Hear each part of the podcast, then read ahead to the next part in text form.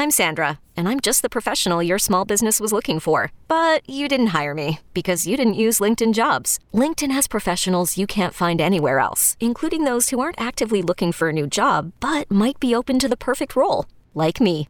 In a given month, over 70% of LinkedIn users don't visit other leading job sites. So if you're not looking on LinkedIn, you'll miss out on great candidates, like Sandra. Start hiring professionals like a professional. Post your free job on linkedin.com/recommend today. Hiring for your small business? If you're not looking for professionals on LinkedIn, you're looking in the wrong place. That's like looking for your car keys in a fish tank.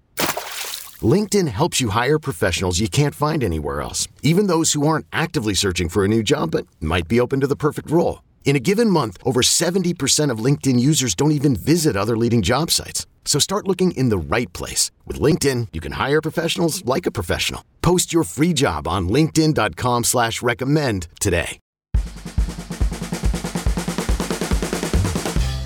Hello, what's up? Welcome. My name is Chris Guillebeau for Side Hustle School.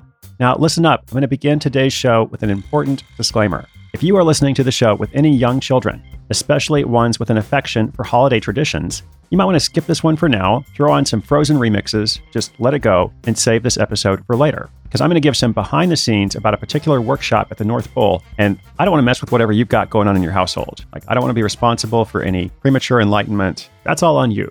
So there's my disclaimer. You better hit that pause button quickly if that applies to you. Because for everybody else, really fun story today. Holiday cheer is good, but I'm going to tell you about a special assistant of Santa Claus who made $6,000 last year with her highly creative project. It only took a few weeks to do it. We are all about capitalism Christmas over here, and I will bring you that story in just a moment. At Alma, we know the connection between you and your therapist matters. But if you're already feeling stressed and burnt out, the idea of trying to find a therapist you really connect with can be overwhelming. That's why Alma is focused on helping you find the right therapist for you. When you browse their online directory, you can filter your search based on the qualities that are most important to you. Then you can book a free 15-minute consultation call with any therapist you're interested in seeing, so you can get a feel for whether they're the right fit before you commit to a full-length session. Alma also makes it easy for mental health care providers to navigate insurance. That's why 95% of therapists in their directory accept insurance for sessions, so you can find care that's affordable without stressing about the paperwork.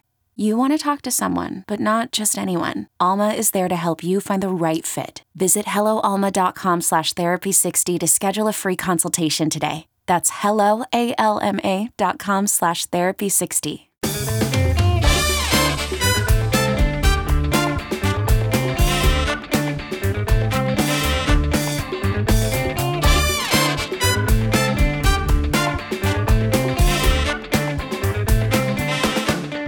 Santa Claus might sit around and get fat 11 months of the year, but come December, this jolly old man becomes overwhelmed with work. He's got to think about all kinds of things: deliveries, logistics, and of course, communication. You see, even in our hyper-connected world, where Santa gets inquiries from all sorts of different networks, social media is blowing up, he's got his own Snapchat filter, there are a lot of people who still communicate with Santa using an old school network called letter writing. Now, for our millennials and Gen Z listeners, should probably explain a little bit. People used to actually handwrite on pieces of paper and then put them in the mailbox. I don't mean the outbox where you click send. I mean an actual piece of paper in an actual envelope.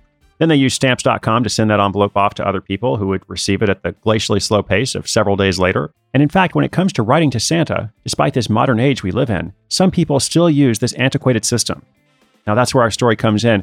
I was recently informed that one of his assistants is a fan of the show. Brie Larea works at a tech startup in downtown Washington, D.C. She says one of the best things about working at this startup is that their employees have flexibility to take on projects outside of their daily roles. They also have the example of many entrepreneurs nearby to help them learn and experiment. But let's go back a little. Right out of college, Brie had spent all of her savings on a 4-month backpacking trip. Upon her return to Yakima, Washington, she got a job as a waitress while her boyfriend at the time worked on a campaign. She was only working at the restaurant part-time, so she didn't have a lot of money, but more importantly, she was also bored.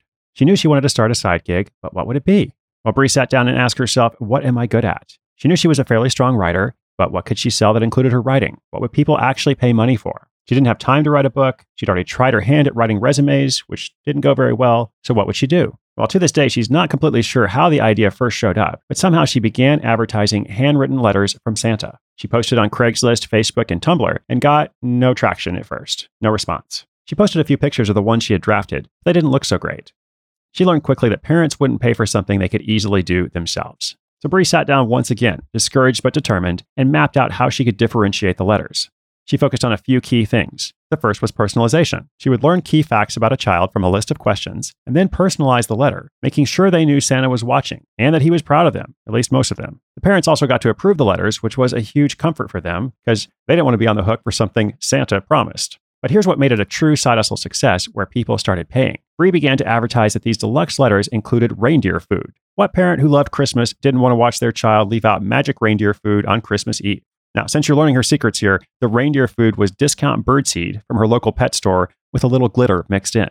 All of a sudden, she had hit the Santa letter jackpot. The first year, she sold around 300 letters at $9.95 each or a deluxe package at $11.95. The letters cost her about $1.50 each to write and package, so she made around $4,000. The second year, 2015, she sold about 400 letters and raised the prices slightly to $11.95 and $13.95. However, this year she outsourced the writing of the letters using Upwork.com, so her profit margin was slightly less. This time they cost her about $3 each to write and package. Now, last year, 2016, something interesting happened. After first thinking that she wouldn't do it again, because even with the outsourcing, it was a lot of work, she finally decided to go for it. But she started late and did very little marketing. However, here's the surprise. She raised her prices to $19.95 and $26.95. So in doing less work, she actually made a lot more money. By selling just 250 letters instead of 400 the year before, this time she made just under $6,000. This is all less than a month's part-time work. She begins the process around November 15th, and the letters are sent by December 5th to 10th. I often ask people, what's the greatest thing about your hustle? Brie had an interesting answer. She said, that's easy. A side hustle gives you extra purpose. I love focusing my extra energy on something I built from the ground up. I love when my work makes others happy. I get hundreds of emails from parents each year with pictures of their children, beaming with letters from Santa and baggies of reindeer food.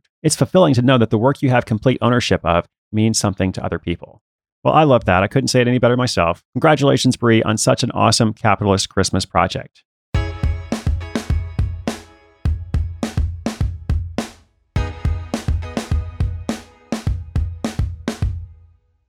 Well, Santa Claus has pretty good name recognition.